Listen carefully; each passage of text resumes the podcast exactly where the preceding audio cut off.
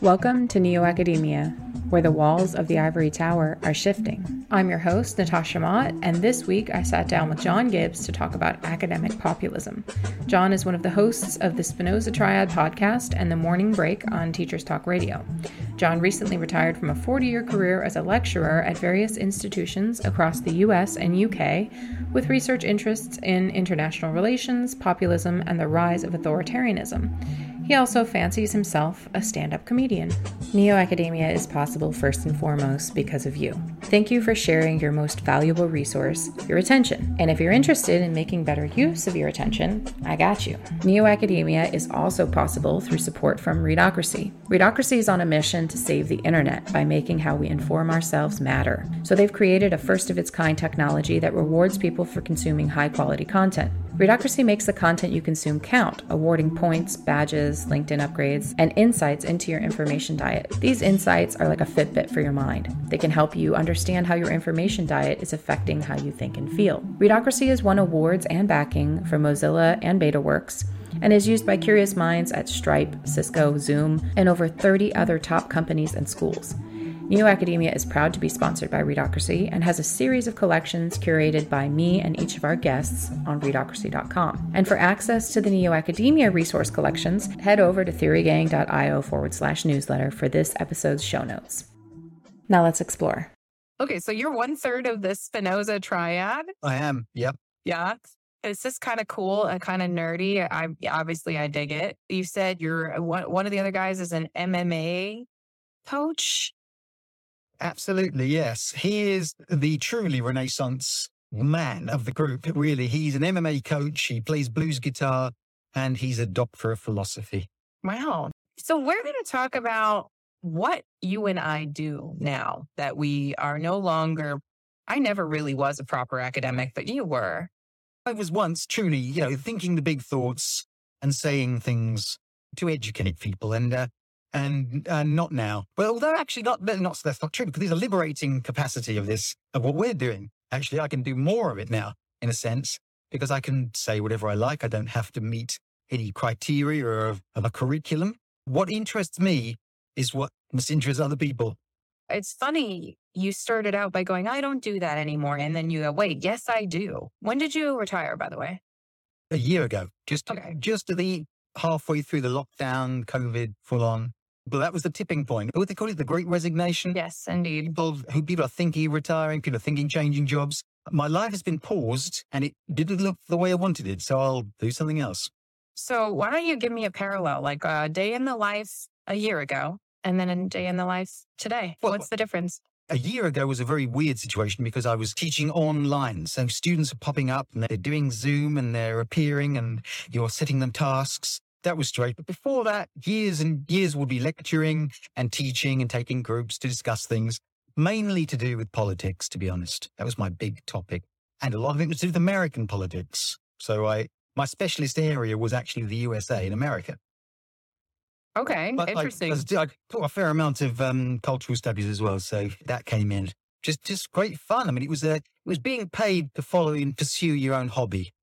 When I uh, retired, we were into the deep lockdown. So the schools and the universities and the colleges closed and people were sent home and it was online, online, online. So at first there was a lag where they had to find the technology and decide how we were going to do this, discover in a sense a form of teaching online, which is now, well, which should have been more commonplace than it is, really. I mean, one of the curious things about education is a deeply conservative sort of place. It attempts to inculcate people with the values of the past and the learning of the past. At the same time, it's trying to be disruptive and be creative. A lot of the practices in education and academia are really quite conservative.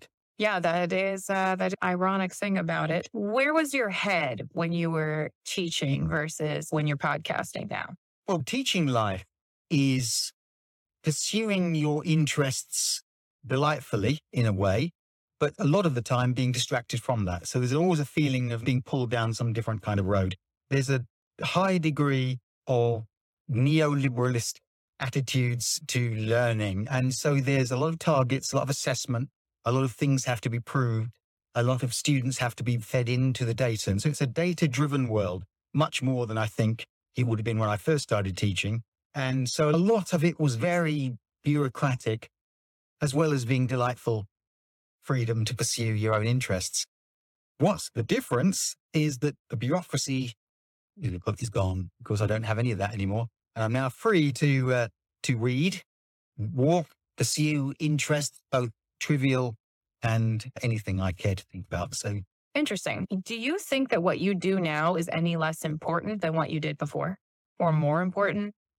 Well, sure, the jury's out on that a bit, though, in a way, because I've really only embraced the you know the world of podcasting and interneting and so on in the in in the last year or so, and I, and I enjoy it. So what the hell is it? Purely a sort of hobbyish thing? I don't know. You you're a podcaster as well, so I, what are exactly we doing here uh, other than having fun? In the days of teaching, you could aim towards examinations and you had students respond to you and they'd send you a card at the end of the year or they would stay behind at the end of the lesson or lecture and say, well, that was good. And you think, yeah, there's a lot of feedback. So there's not a lot of feedback with this other than surprisingly, people do listen.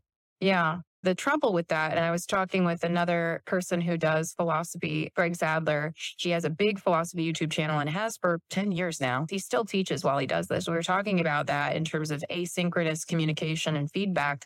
So, first of all, I think with a podcast, a newsletter, anything you're doing, you have to set up a system of feedback, kind of a platform for where people are going to tell you about what they think. Then you have to actually ask them to tell you because Yes. They're not sitting captive in front of you like they would be in a lecture hall. No.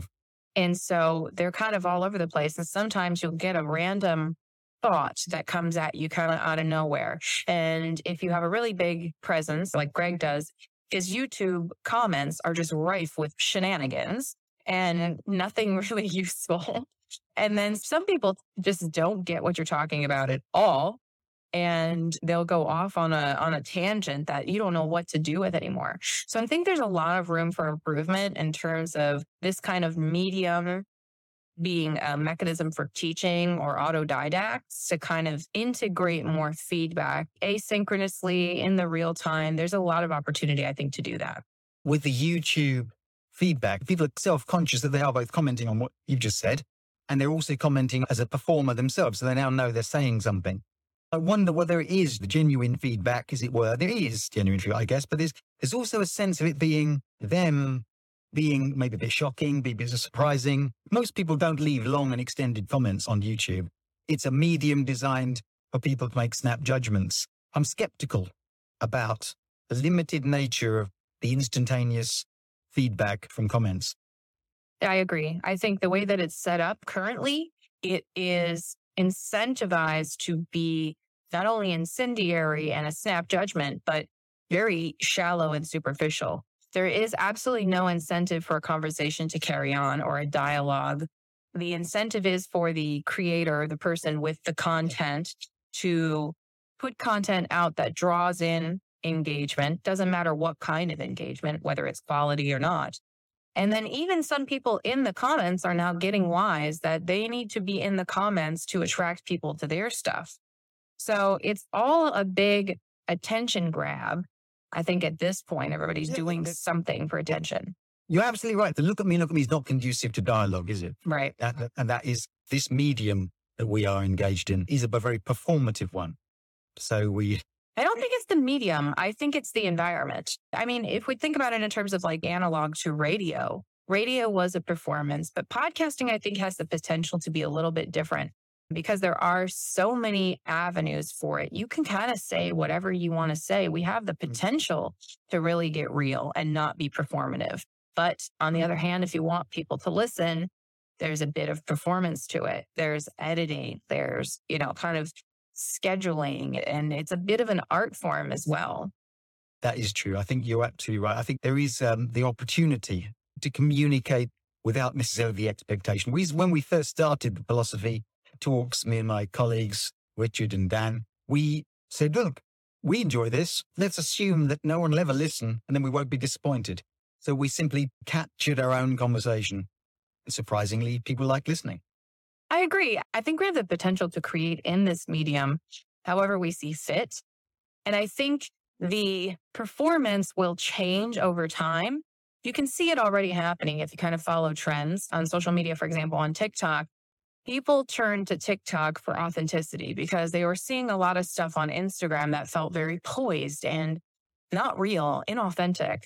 So they went to TikTok and they saw things that looked very gritty and real. And they thought they were seeing into people's lives.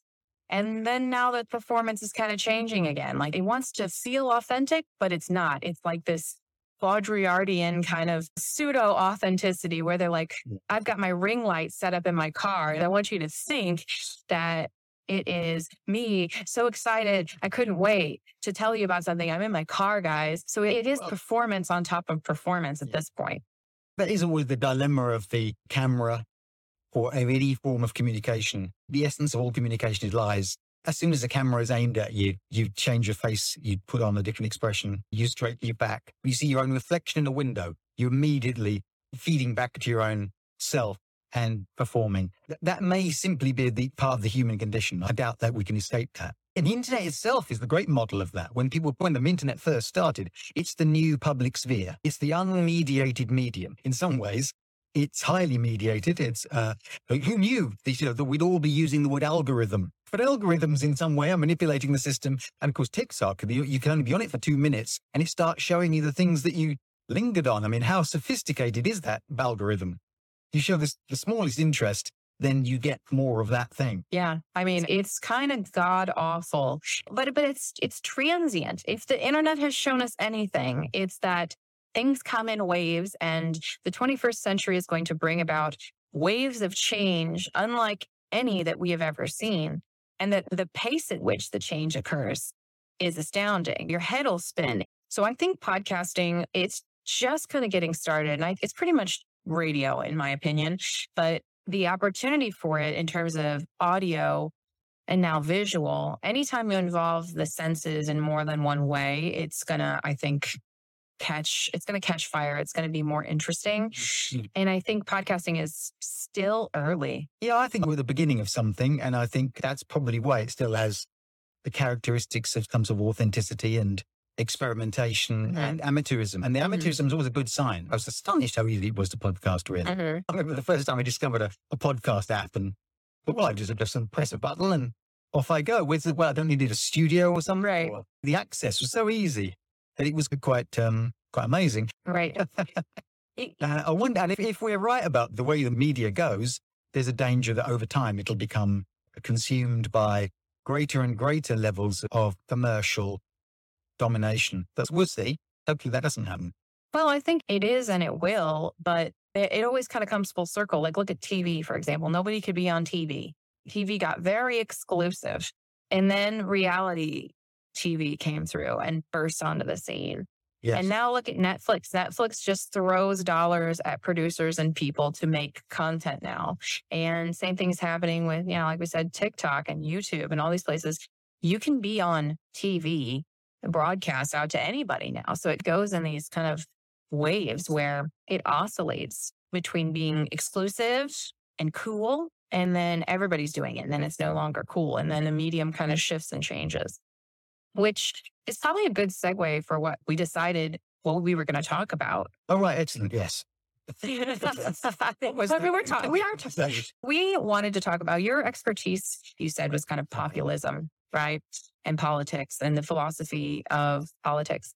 Is it possible that we have an academic populism arising, knowledge-based populism, where information is the resource, and it's now democratized and there is an elite and then there is the everyday man and people want the information but they don't want it from the elites they want it for themselves and they want to use it how they want to use it and see it how they want to see it.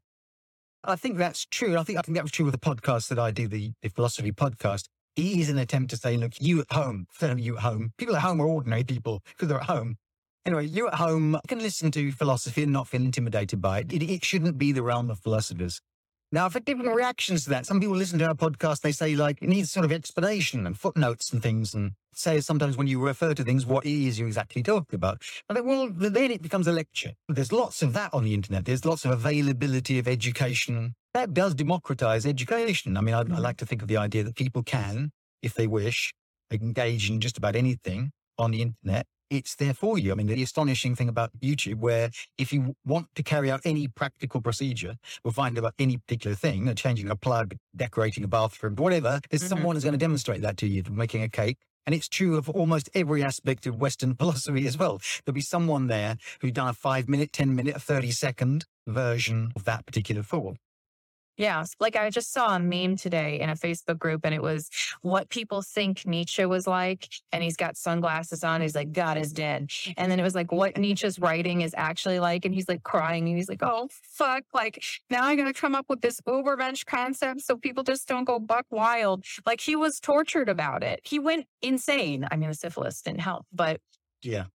People have access to levels of information and they can listen to your podcast and go, what is he talking about here? What is this? And dig deeper, as deep as they like with it.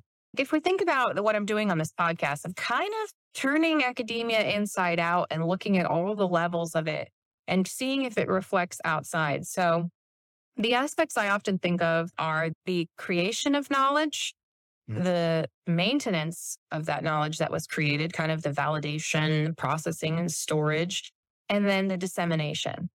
And when I think about what's available on the internet, it's a lot of dissemination of information, but what about the creation? So in certain disciplines, you know, my discipline, for example, biology, you can't really create new knowledge without experimentation. And where science is now, the experimentation is largely sequestered to places with large instrumentation and things like that. So I can't just go test a biological theory now.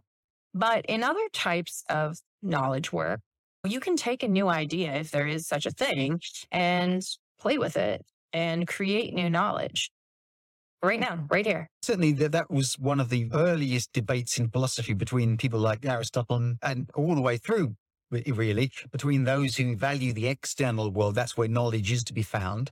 You're going to find things of truth by observation and experimentation or those who say, well, the, the external world actually is the most unreliable place to try and find any kind of truth. The real truth, if there's any at all, and the only truth you can ever rely on is what goes on in your head. You know, I think, therefore I am. So what mm-hmm. you're thinking may be true. The external world could often not be true. That's really the sort of debate we're having now, really, about the hierarchy of knowledge, really. Thoughtful person thinking something creative, the poet, the playwright, the philosopher as opposed to the experimental scientist. And they, they will at times find, I think, difficult to understand each other.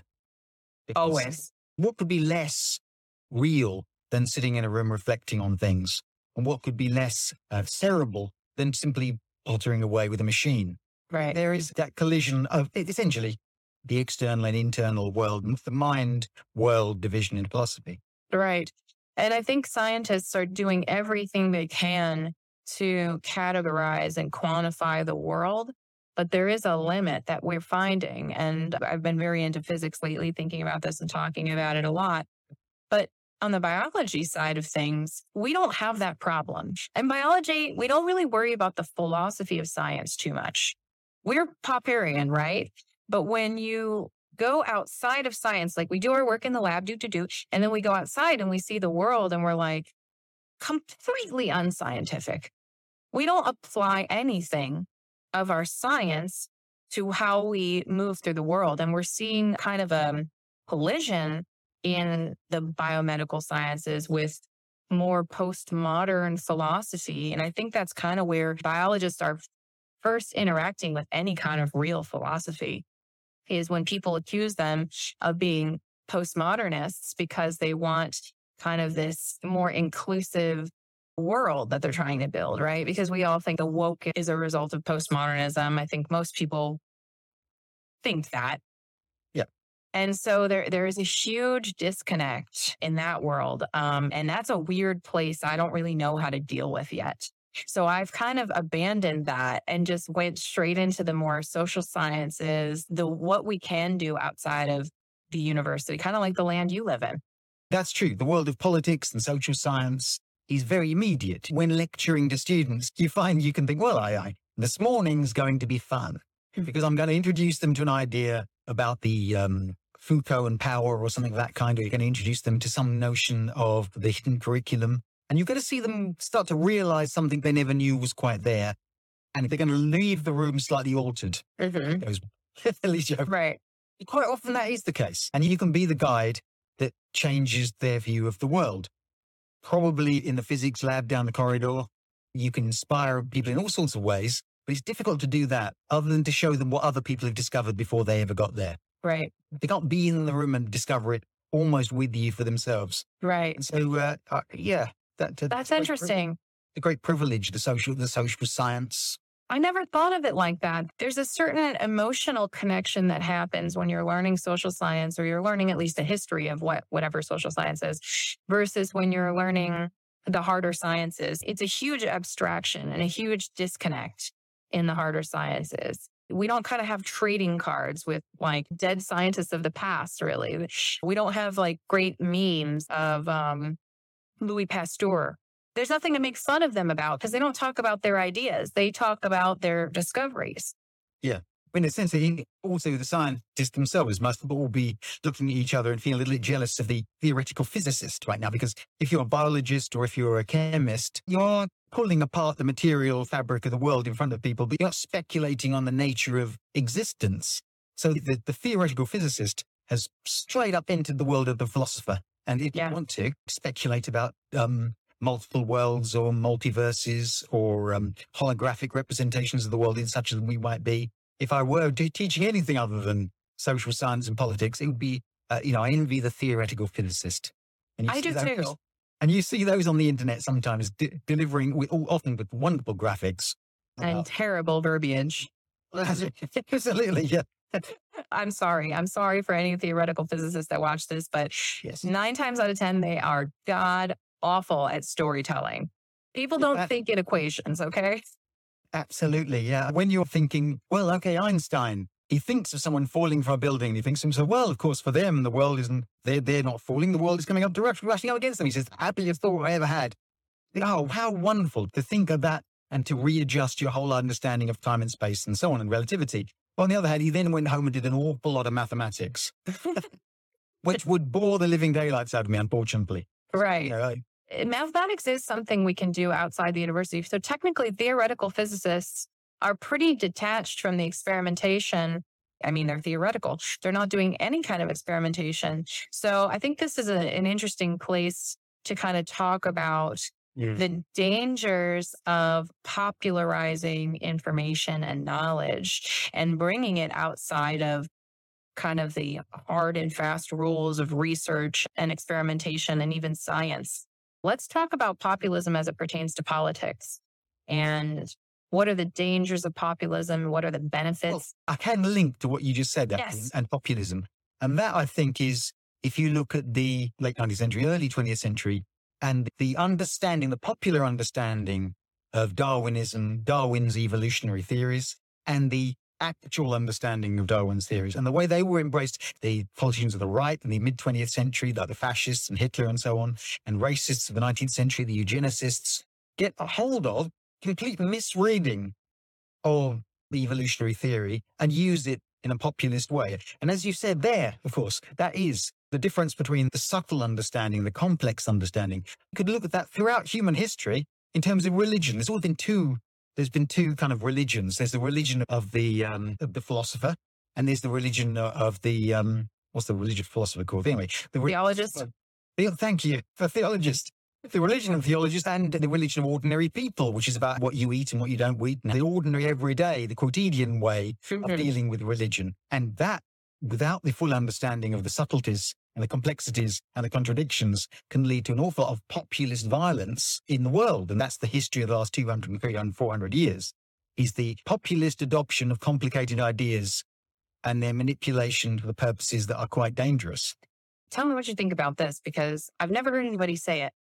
But string theorists are postmodernists, right? Yeah, I guess in the sense that if the underpinning fabric of the universe is highly malleable, interchangeable, as it were, there is no narrative to the world of string theory. It is simply They're relativists, right? They have to be. I mean, they're deterministic relativists. yes, It's quite absurd, isn't it?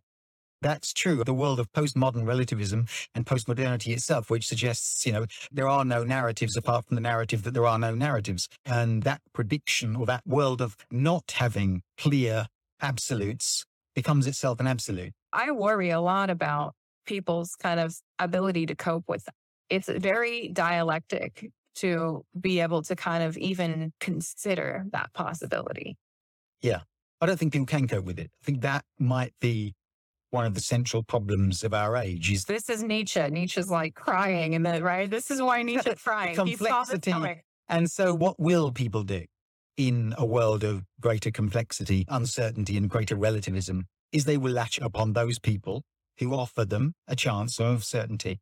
You would think, wouldn't you, that education would make us all a lot more relativistic, a lot more mm-hmm. open to new ideas, a lot more willing to embrace a kind of Socratic sense of I don't know. The first piece of knowledge I know is that I don't know things. Sure. I think this is the conundrum of the modern age is after a couple of centuries, particularly in developed countries, of fairly sophisticated education systems. Every human being has the world's greatest library in their pocket, on their phone.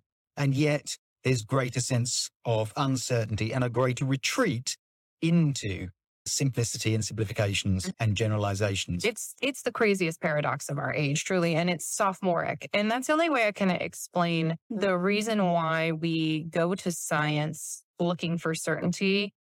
And then of course, some of us will just drill down. And then the other ones of us are kind of like, yeah, but this is like a tiny hole we're digging. Like I I feel really scared mm-hmm. because I don't have any clue what's going on outside of this hole. And so if you're anything like me, you kind of leave, which I did. I left science and go, I don't know shit about philosophy. and I like woke up and I was like, hey guys, do we care about philosophy? No, we do not. Right. So I understand the retreat into certainty, but the problem is some of us are retreating into like the certainty of science, which is not what we're supposed to do. Science is not about certainty. No, it's about exploration, curiosity, questioning about not knowing. Completely. Hopefully, that's the first lesson of all. You won't arrive at conclusions. You'll simply arrive at more questions. It's not. I feel like in college, it was here's a Punnett square. I study polar bears and I need someone to dissect squirrel poop after school. Can you come to the lab? And I was like, oh, sure. Yeah, sounds cool. Went and they handed me a few weigh boats and they're like, all right, so cut these things up and weigh them. We need to get the hormones. We're studying hormones. Da, da, da we really don't know what the fuck we're doing or why. No philosophical kind of like soft entry. It was like, we got shit to do, was the way that they presented science to me. And I was like, okay, I'm here to do it. So you uh, you did just admit that you found dissecting squirrel poop as cool. I was so excited. I can't even begin to tell you. I think it was sold to me in a very cool way, but it was sold to me under the guise of certainty. Like this woman was like, I go to the Arctic and I'm studying polar bears because the polar bears are going to be gone. We have to do something about it. It was sold under the guise of advocacy and a certitude that we had to do something. And this is, I think, a lot of what the modern university is doing is selling us on a way to live, not necessarily how to think about living, but this is how you live. And then we just do it. What I could was sitting in a maths lesson, and I've already admitted that I not great at the big maths. The young philosopher sitting in class thinking, what are numbers? Are they social constructs? Or do, do you discover numbers or are they, or they existing in the world external to human experience? Does a triangle exist even if no humans exist on the planet? Is it still there? Or does it require a definition of angles and such like? That doesn't get you anywhere at passing a maths exam. True. It's actually, I think, counterproductive. Completely counterproductive, yeah. And very much Gibbs stop staring out of the window and get on with the maths. Yeah, I, but I think this is extended beyond infancy now. We are living longer slightly. So maybe this is an extended infancy that we're seeing an extended adolescence in college and university where we're kind of still grooming people and showing them how to live because there's a lot to know, I guess, about how to live in the modern world. But I question the utility of it, whether the advocacy is really what we need. I don't know if we need to be told how to live anymore. We need the didactic portion, but we need more. I hate to say constructivist, but we need more constructivist kind of education. Like build this thing and let's see if it falls down. And if it does fall down, look at that. Like, yes, your idea is shit. Yes, completely. Yeah. Constructive confusion. Actually, it's not a bad state to be in is somewhat confused. I think that that is That, that is quite good, actually, I think. People don't like that. We don't reward it either. It's not going to pass you any exams and it isn't going to get you the qualifications. So there is a narrowing down of education because education has so many objectives to filter people out for professions, to direct people in certain paths. And the great dilemma of all education between the domination that education offers and the um, liberation that it offers. They can't do both. It can't inculcate you with the values of yesterday at its most extreme, somewhere like China, where you have re-education camps and so on. But in all education, there's a degree of that. And you'll hear people say it. We want young people to, to learn manners. We want young people to learn how to be disciplined. We want young people to have the skills of tomorrow. And yet at the same time, we want them to be questioning and revolutionary. And that, that you can't do both. The irony of all this is I was thinking about Heidegger uh, talking about optimization and technology for technology's sake. We've kind of optimized ourselves out of existence. If we just keep trying to do better and do better and do better and do better. And then let's say, you know, we reached a point where we don't need to work, we don't have any of that stuff. What's left? All of our optimizing and and whatever we've kind of groomed our brains to become is no longer useful in the world in any way. Someone said to me once, um, in 1610, when Shakespeare was around and he's producing his last plays, he's in the court of King James and they are and around him, there's Christopher Marlowe and a whole range of other playwrights. And it's the English Renaissance. Yet the actual population of London is barely larger than a small London borough today. Or even more dramatic, Athens in fourth century BC. Tiny little place, really, not much larger than a modest country town in England today. So we're teeming millions of people today. Curiously, there isn't, I don't know what I agree with what I'm about to say now, I've talked, talked myself out of it, but I, I think that there isn't that intensity of explosive questioning, I would say. Surprising thing about our world in all its diversity is its curious conformity. Uh huh. So, what do you mean you've talked yourself out of it? We don't live in a world of no creativity. Clearly, I can't have it both ways. I can't be terrified by the degree of change and say there's a limited amount of creativity around. I think you can, though. I think this entire conversation has really gotten quite absurd because we're we are not doing something new here. We're doing radio. So it's like, yeah, it's creative in a sense, but really there's nothing new under the sun. This is why people don't study philosophy, mm-hmm. though, is that it's this is not amateur hour, I don't think. The kind of questions, probably not Spinoza triad either. Oh, I don't know we talk a lot of nonsense, really. Yeah, but don't you think that certain people who have a, a large body of knowledge about a certain topic, even when they kind of just bullshit, it's a lot. Yes, I'm perfectly capable of the mass production of nonsense. and so I think we've answered. That's what we do here. No, um, yeah, there we are, and that's that's that's that's what we do. Creative confusion. Yeah. So getting back to kind of populism and uh, democratization of information. So in the US, we have a republic, right? And I've heard it said that you wouldn't be able to have populism without a republic. Like representative democracy is what causes populism because the government is not actually representing the people directly. Absolutely. I, I think those that feared democracy, and that for much of human history and indeed much of the world today, democracy is going to be seen as either a luxury or very dangerous, even though it will be widely lauded as the way to go and, and an aspiration for many countries. I think China's a little bit different now. You talk about what their view is. Mm-hmm. But generally speaking, since the Enlightenment, certainly, you've got the view that democracy is an aspiration, but also it will be seen as dangerous and it will be seen as a luxury. Alongside the democracy are the people, and the people, you know, are, are open to persuasion. There's a, there's a, one of the dialogues of Plato, the, the he talks to a rhetorician, the great, the great Gorgias, who's the most brilliant persuader of rhetoric you could possibly imagine. I mean, a superstar of his day, the Gorgias. People pay him tons of money to teach young men how to persuade people to do things. And Plato gets Socrates to ask him, is persuasion good if you're persuading people to do things that aren't good? Or must you persuade people to do good for it to be a good thing? What is the skill of persuasion?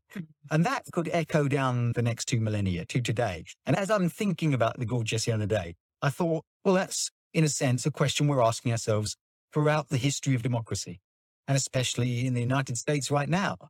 The power of persuasion and the powerful tools of persuasion available to people, not just a clever rhetorician using a few tricks and lists and flourishes, but actually the manipulation of a media that can be enormously persuasive is liable to populism. Mm-hmm. So I mm-hmm. think democracies, yes, democracies have hardwired into them a danger of populism. What's going on in China, I think, is a different kind of populism. Mm. Now, populism of the authoritarian, mm-hmm. who says, I don't pretend to respond to your needs or respond to any kind of sense of legitimacy. I'm legitimated by my own ability to know what's best for you. And that, I think, leads to a question about whether people psychologically have tended always to want to defer to strong leaders. And I suspect that is an unfortunate tendency among us. I think you're right. It's an oscillation that we go through. And I think we get a little too much freedom and we're like, ah, I need safety of a guru. You said there's a difference between kind of authoritarian populism and democratic or republic populism. Let me see if I understand this correctly. The democratic type of populism, what manifests is I can do it for myself mm-hmm. and I don't need anybody to tell me how to do it and thus they fuck up. Or under authoritarian populism, it's kind of like I can do it for myself, but only with your help. Like this overarching kind of I need a Leviathan kind of thing.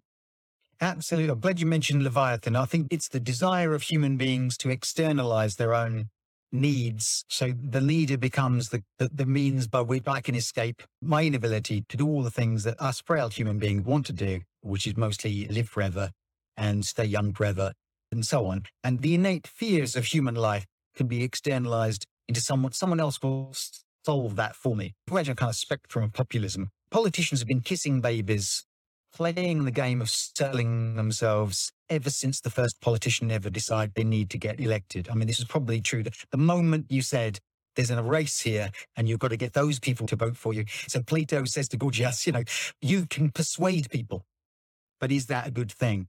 Right. Because Plato's worried about democracy. He's worried he doesn't really think that's a particularly good idea. Well, well, look at what happened with Tiberius Gracchus. I mean, it didn't turn out so well for him. Absolutely, yeah. The, the last 2,000 years is littered with failed democracies and examples of the people turning on other people in quite a sort of venomous kind of way. So democracy is really quite dangerous. Mm-hmm. Was it Winston Churchill said, best argument against democracy is five minutes conversation with the average voter?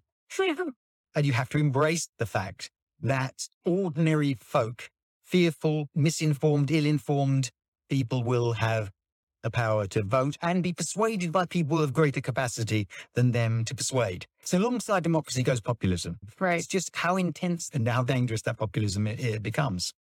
Well, and I think to draw the parallel with the academic populism, alongside with education comes misinformation, kind of the same thing. You give people just enough information, they're going to fuck it up.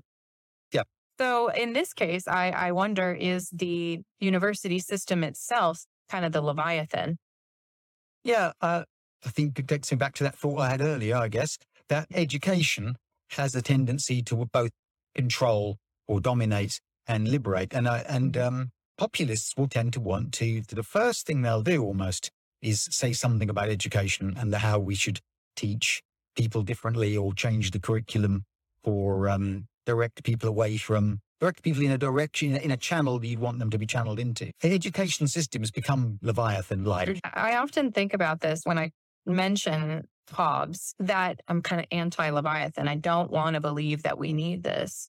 But a lot of times I think we are our own Leviathan, our own nature. What more Leviathan do we need than the temperamental aspect of our own nature? The bad things we can do. We have the capacity to wipe out our entire species, the entire planet at this point. What's more dangerous than that? Us. Absolutely. Yes. We're the Leviathan. Completely. And that dispiriting view, as I said, human history shouldn't go this way, should it? it we should be becoming more peaceful, more enlightened. And that, you can argue to some degree we have. But we are surprisingly violent and surprisingly open to ignorant persuasion than we really should be, given the level of education and given the level of information we have available to us. I don't know. I disagree on that. I think it's just been sh- too short of a time with this amount of information. I mean, the internet, hey, well, we're talking the 80s, people have it starting to have PCs.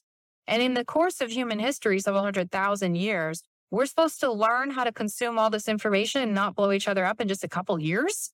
Yes, oh, fair point. Yes. Did you give us a break, John? Yeah, I, I, it's true. Yeah, I'm just, you know, when you get to a certain age, you, you know, you think to yourself, for goodness sake, why haven't we got there now? I haven't got that long left to see it get better.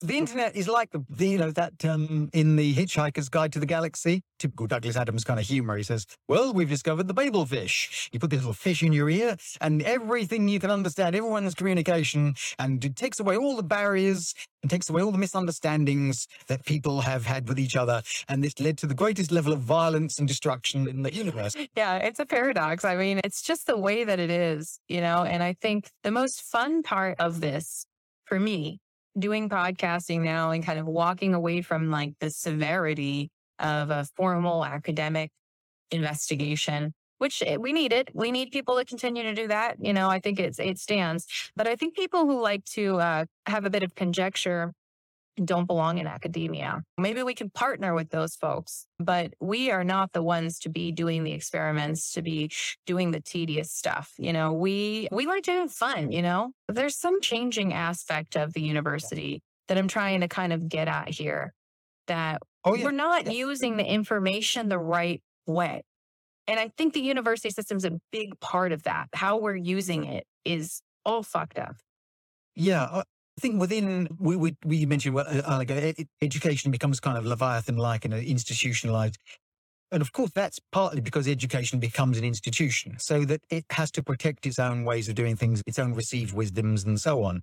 So in that sense, the hierarchy of knowledge, things that are important and not important, and resisting change. Again, it's a conservative institution as well as being a revolutionary institution potentially. Then I was talking to someone the other day and I said, oh, no, a few years ago possibly, that why aren't students in Britain camping out in the campuses and throwing stones at policemen. They really should. That's really what they should be doing. You know, if you're young and you're at university and you're studying all sorts of social sciences and philosophy, you shouldn't be a bit angry, shouldn't you, about yeah. the world you live in? First thing should happen is a bit of stone throwing. And no, they're not. They're in, they're in the library researching their careers and planning their PhDs and going around networking to get good jobs. And I think it was very disappointing. Very disappointing young people you need to be a uh-huh. bit more um, rebellious. That is interesting that you say that because you're absolutely right. There's a big switch. Whereas back, I think, you know, 70s, that's what they were doing. They were throwing stones because they weren't worried about getting a career after college because at that point, college was largely the thing that was going to get them a career. Now it's not about whether you go to college. That's just a box you have to check. It's about everything you do besides that that's going to get you a job. And so we've kind of reversed the roles. Yeah. So now we have these people who are mid career. The soul has been sucked out of them because they never went through their rebellious phase necessarily. So now they're in the middle of this corporate awful career or whatever career they they have to be part of this huge system, and they're waking up and they're going, "Fuck, I want to throw rocks now." And uh, before it was like the young people throwing rocks, and then they'd make change, but we're kind of stuck. I think we've reached a sort of breakthrough there, actually. That may well be it. It may be, you know, the old film network where he throws the windows open and says, I'm as mad as hell or whatever. You know, maybe that is what's going on in Trumpian world and in the world of Boris Johnson is people of a certain age say, you know, not they didn't rebel enough. So now they're going to vote for Brexit. We're going to leave the EU. It's a mad thing to do. It's completely insane to leave the EU. It's a sensible institution. But we're going to break that. We're going to thump the television set. I remember someone being interviewed on one of those Vox Pop things in the street. And they said, well, why did you, you know, did you vote in the referendum for Brexit? And he said, oh, yeah. I voted for Brexit. They said, well, why, why is that? He said, well, because everything around here, he said, it's kind of broken. Well, yes, you're angry. You're angry because a lot of things, that's not a bad description of the world you live in. A lot of things are very broken and you should be angry about it. So you're going to do something incoherent act of almost self-destruction and vote to leave the EU. Yeah, it's quite adolescent, isn't it? Yeah, it is. It's thumping the television set. It's it's yeah. walking off with the ball. It's the kind of politics which is anti-politics, which you see a lot of in the United mm-hmm. States. We want to elect this massively extraordinary property developer who's lived a life of elite, elite disconnection from the real world, was sent him to Washington to get rid of the elites. Well, it's because he's a good talker. That's really all it is. He is. He is the Gorgias of our day. He has the he's the goodest talker. He has the best words. That's yeah. I mean, truthfully, like I think you know, it's, it's weird because people have said to me lately since I've started podcasting, like I love your voice, and I just did a podcast with someone, um, Wayne. Actually, I saw you on his podcast. He was like, your voice comes through so strong in your writing. Like I'm meeting you, and it's just like that. And I just thought this is what it takes is to be able to kind of perform in a way that catches people. That's what Trump does. So I could do a whole bunch of shit that nobody will ever care about, but it's how I talk to you that's going to matter, you know? Yeah, yeah. Oh, well, history is littered with very clever politicians, good people, and they were failed at being good at persuading.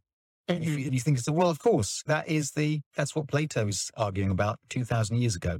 The ability to persuade isn't the same as being a good person. So the good life is more than being able to persuade other people. Persuading other people is a kind of violence. To be persuasive is to try and disconnect people from their own will and bend them to yours. So it's a form of manipulation. Uh, right. Not that we'd all wouldn't be glad to be great persuaders, I guess. Right. Yeah. I mean, and that goes back to kind of the lady who persuaded me to cut up squirrel poop. Um, Indeed she was like, this is how you need to live and this is how you're going to get there. And that's kind of, I think, where we are right now. I think we've all been persuaded that this is the best possible outcome. Some of us don't feel that way. Some of us want to burn the shit down, but some of us feel that this is the best possible outcome. So don't rock the boat you know, we're kind of stuck there, aren't we? We're stuck with a bunch of boat rockers and people who are trying to kill the boat rockers. And the whole thing is just. Yeah, it, it is. We, we do live in a very confusing time. And sometimes, uh, from taking a philosophical point of view, can seem like standing on the deck of the Titanic, wondering whether icebergs are a social construct. We're going there and it's happening, and maybe we should do something about it. So uh, the urgency to try and do something mm-hmm. is misdirected so easily. Yeah. That's what we are seeing. Yeah, we have that. I think that's exactly what the university is kind of doing more than anything is creating, like you said, an assembly line of people who need to sit in the library and research their careers. And then maybe someday you'll be able to retire and have a podcast. Yeah, yeah. And, and when you're writing your PhD, you're thinking about the way that will lead to publication. And when you're making your, when you're doing your degree, you're thinking about how that will get you a, an application to a grant so that you can do your PhD and so on. There's always a kind of instrumentalism in education. I noticed that increasingly over the years, students would almost on, almost on day one of any course say, will this come up in the exam? I say, no, no, we're just digressing here. This may be, this may not be important at all. In which case pens go down and eh, so that brings up a good point because there are some students I'm sure that you've had that genuinely want to hear your perspective. They come to class, they're like, I can't wait to hear what does he say about this and what does he say about that. I think those are the people that listen to our podcast now. Yeah. Again, I hope this isn't a vanity exercise, but it is to, to a degree. But then again, human life is vanity exercise. So. Yeah, I don't know if it's a vanity exercise, but I think you always gave your lectures with those people in mind that would come up and be like, I really like this, or they had something to say, right? You were hoping for. Yeah, no, I, my aspiration in giving a lecture always, whether it was a certain degree of vanity as well, I don't know whether is that, you have to have it in a way, was that we would, they would leave the room changed. Very, you're going to experience this and leave altered. And um, there was enough of that, I think well, it was partly the advantage of being there at the right time. If you're with young people when they're opening their minds to the world, that's a great privilege. And it's mm-hmm. what you mustn't be careful not to misuse. You can be the person that is standing at the door and get the credit for opening it for them. That's very nice. And it was indeed, absolutely. I know I completely aspired to change the way they thought about the world. I think, I think you've got to be that ambitious, really. Yeah. When you're trying to teach. So, I mean, if you think this is about vanity, then that was about vanity just as much. Yes you know? And I think the only thing that's different is the institution that we're talking about. Yeah. So, yeah.